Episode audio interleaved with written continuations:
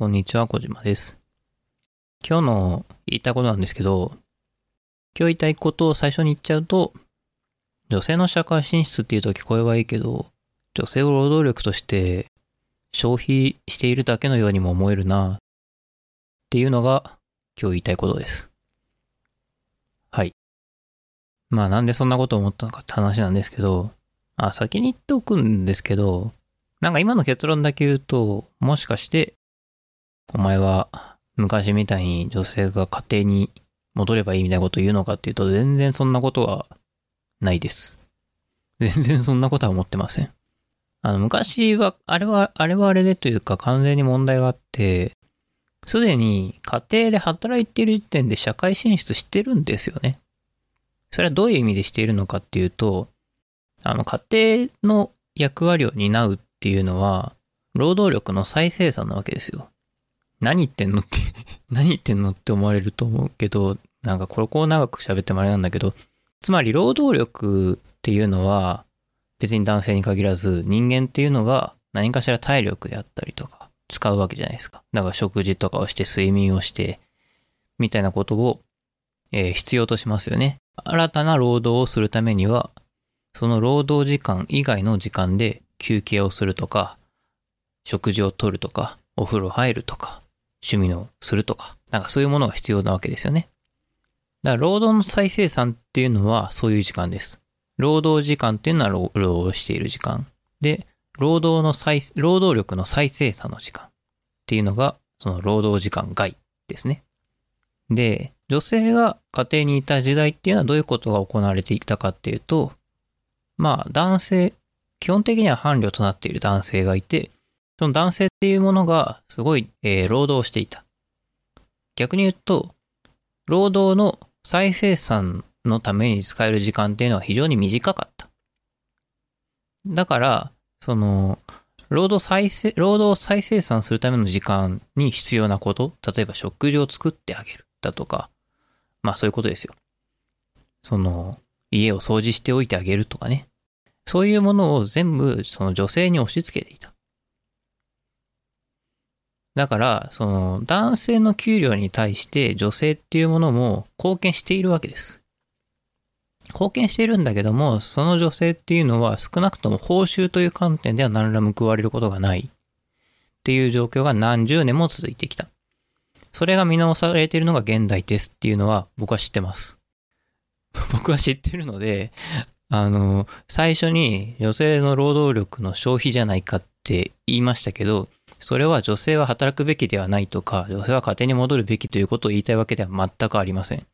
むしろそれは、その方が女性に対する搾取だと僕は思います。何ら対価を払わないわけだから。っていう話をした上で、なん、なんだこの話いきなり、本当に。本題に入る前に4分使っちゃったよ。はい。ということで、その前提の上でちょっと聞いてほしいんですけど、僕は昭和に戻れとかいうことが言いたいわけじゃないってことですね。はい。で、まあなんでその最初に思言ったその結論のようなこと？つまりは、なんで女性、女性は労働力として消費されてるんじゃないかっていうようなことを思ったのかっていうと、うーんとですね、まずなぜ理系に女性が少ないのかという本と、女性を部下に持つ人のためのワンオンワンの教科書という2冊の本を最近読みました。最近っていうかちょっと前なんですけどね。3月ぐらいだったかな。まあ読んだんですけど、その時読んでて思ったのが、先に言っておくと、この本自体はとても面白かったです。まあどちらも面白かったんですけども、傾向としてあったのが、経済的自由とか、女性が働くことっていうのをすごい肯定している本だなと思ったんですよね。働いている女性に関係する本だし、おそらくこのお二方も現場でバリバリと働いてらっしゃる方が書かれてる本だと思うので、まあそういうバイアスもあるんでしょうし、その女性が働くことを肯定しているその主張だったなってすごい思ったんですけど、思ったのは、果たして、その、そんなに肯定すべきことなんだっけというのをなんか思って、まあもっと言うと、女性の社会進出みたいなものが正義の顔してやってくるわけですね。なんていうのかな。それは絶対的に正しいことであって、あんまりそこに議論の余地がないというか、反論の余地がないというか、疑問を挟む余地がないものとして扱われているように感じるんですよ。でもなんか本当にそうなのかなっていうのをすごい思っていて、この社会は現実問題として労働する以外に経済的自由を得る手段はないっていうのは知ってて言うんですけど、本当にやりたいことは労働じゃなくて経済的自由を得ることですよね。なんかそこがすごい不思議なんですよね。労働することっていうのは手段であって目的ではなかったはずなのに、なんかいつの間にかその女性の社会進出みたいな正義がやってきて、手段と目的が取り違えられちゃっているなという感じをすごい受けるっていうのが結構思っていることで、まあ、同じことが例えば外国人労働者みたいなものもなんかあ思っていて、なんていうのかな、まあ、我々の社会問題であると思うんですよね。要は労働力というものが足りなくて、足りない労働力を女性であったりとか、外国人であったりとかから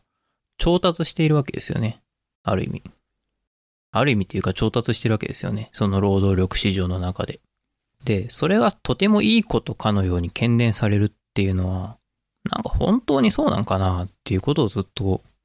思っている。もう一回言うけど、別に女性が働かない社会の方がいいとか思ってるわけでは全然ないので、ですけど、ないんですよ。でもじゃあ、女性を働かせることが正義である、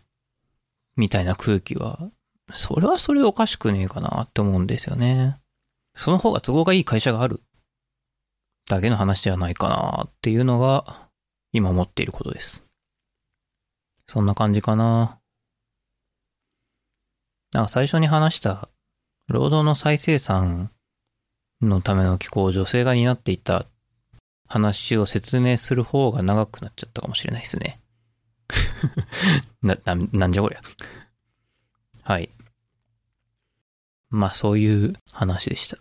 まあ今日メインテーマはそれなんですけど、あの、もうちょっと別の話もしたいなと思っていて、まあライトの話なんですけど、最近英語の本を読んでいます。勉強の一環で。まずは日本人向けのラダーシリーズっていうやつがあって、まあ割と平易な英語で短め、薄めの本で、なんか一冊、一つのテーマについて書いてある本みたいな。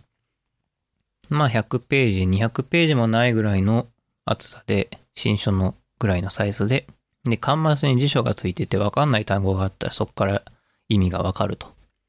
いうような親切心もあるみたいな、そういう勉強用の英語の本を読んでいます。それで2冊読んで、3冊か。ガンディの本を読んだんだな、まず。最初にガンディの本を読んで、で、ガンディの本はちょっと簡単すぎるなと思って、それがレベル1だったんですけど、さすがにレベル1簡単すぎるなと思って、レベル2を読んでみて、で、レベル2がイエスとブッダとムハンマドの話。で、まあ一つが30ページぐらいで、合計100ページぐらいな。一人で。そう、だからイエスの話を読んで、ブッダの話も読んで、ムハンマドの話も読むみたいな。なんかそういう本なんで、それも面白かったですね。あの、一番個人的に面白かったのは、ブッダの親戚かな？いとこだったかな？正確にどういう立場だったか忘れたけど、そのブッダのいとこだったかな？の人が、ブッダのことが嫌いになる瞬間があって、瞬間っていうか時があって、ブッダに資格を送るんですよ。アサシン、診察、診察じゃない。えっと、暗殺しようとして。暗殺しようとするんだけど、その暗殺しようとした死者が、資格が、なんかブッダと話したんだって。そうすると、その資格が殺しに来たはずなのに、ブッダの虜になっちゃって、あの、ブッダの弟子になるっていうシーンがあって、めちゃくちゃそれが面白かった。そんなことあるんだと思って。宗教の思想ってやっぱ違いますね。そういう人間いるんだなっていうのをちょっと思いましたね。なんか本当に、本当に魅力的な人だったんだろうな、きっと。はい。それからあの、スティーブ・ジョブズ・ストーリーというのも読みまして、スティーブ・ジョブズの一生が書かれてる本ですね。その名の通り。なんか意外といつ、その会社退職というか、一回アップルを出ることになったとか知らなかったので、あ、こういうタイミングで出たんだなとか、なんかそういうことを改めて整理して知ることができて面白かったですね。そういう感じで結構英語の本を読んで勉強しています。勉強しているというか、なんか、こういうことは英語で読んだ方がなんかいい感じがしますね。あんまり根拠ないですけど、アメリカ人の話を英語で読むみたいなのはなんか割とすごい自然なので、いいっすね。なんとなく、日本語より詳しい気がするし、知らんけど。知らんけど。うん。まあそういう感じで英語の本を読んで楽しんだりしています。最近はアメリカの歴史の本を読んでいます。同じくラダーシリーズでアメリカ史 A Short History of America らしいです。まあこれはこれで、えっ、ー、と、まだ途中までしか読んだことないんですけど、意外とアメリカの歴史知らないな、みたいなことを思いながら読んでおります。アメリカの歴史難しいんですよね。なんか、昔ニューヨークはニューアムステルダムって呼ばれていて、その名の通りオランダの植民地だったとかいうことも何気にこの本を読んで初めて知りました。そうだったんだと思って。まあ大航海時代の話ですからね。あんまり馴染みがないんですよね。その辺の頃のヨーロッパ史とかアメリカ史とかに。はい。そんな感じかな。まあそんな感じです。なんかもうちょっと頻繁に更新した方がいいのかなと思いつつ、ちょっとできるかわかんないですね。今日もですね、これ収録してるのは月曜日なんですけど、多分編集するのはもうちょっと先になるような気がしています。忙しいんですよね、なんか。10日ぐらい夏休み取ってたんですけど、この夏休みもなんか人に会う予定が何件かあったし、今週もなんか人に会う 要件が2、3件あるし、来週もあるし、なんか忙しいな僕、そんなに社交的な人じゃないんですけどね。なんでなんですかね。最近なんか本当にこう、人に会う予定がない週のが珍しいくらいの状況になんかなってて、そんな人じゃないよな、俺。みたいな。なんかそういう気がしてます。30歳になってまたキャラ変わったかな、俺。最近キャラ変した説あるんですよね。なんか、明らかに昔の自分とこう、なんていうのかな。コミュニケーションの仕方変えたなって思うんですよね。すごい戦略的になりましたね。人と話すときに。これは悪い話ではなくて、利害関係者っていうとちょっと語弊があるけど、どんな人も利害関係者だなって思うようになったら、逆にこう、仕事だと思って接することができるようになったっていう、そういうマインドチェンジがありますね。それでいいのではっていう、なんか、な、なん、なんだろうな、昔はさ、コミュニケーションするのに戦略を考えないといけないようなコミュニケーションしたくなかったのよ、昔は。接待をするとかさ。でもなんか最近こう逆に全て接待であると思ったら、それでいい気がしてきて、接待じゃなくなった時っていうのはすげえ仲良くなった時で、そんなの例外でいいんだと。全て接待をしていて、接待をした結果友達になれば、それはそれで OK。でも最初とりあえず接待しないと話始まんないよねっていうことがやっと分かってきて、やっと分かったっていうか、なんかそうなんだなと思って。じゃあ全部接待なんだから常に接待しとけばいいのかっていうのが、なんか最近思ってることですね。最近思ってることっていうか、最近人と会う時に考えていることですね。だから自分がそういうふうに思うようになるっていうことがなんか自分で意外なんですけど。なんていうんですかね、僕割り切っちゃうと早いんですけど、割り切るまでが長いんですよね、基本的に。この割り切りをするのに30年かかってるから、すべて接待だと思えないでずっと生きてきたから、あ、なんだ、全部接待だったのかという気づきがありましたね。はい。まあそんなこんなでね、ちょっと結構喋ったところで今日は終わろうと思います。今回も最後まで聞いていただきありがとうございました。えー、気になった方はぜひ、この番組のフォローお願いします。それから、ニュースレターをやっております。えー、このポッドキャスト番組もニュースレターで、えー、更新の通知もして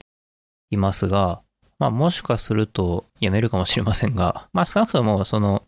サブスタックで配信をしていくことには変わりはないので、The Usual Letter というニュースレターをフォローいただけると嬉しいです。はい。そしてお使いのポッドキャストアプリでぜひこの番組のフォローもお願いします。次回お会いしましょう。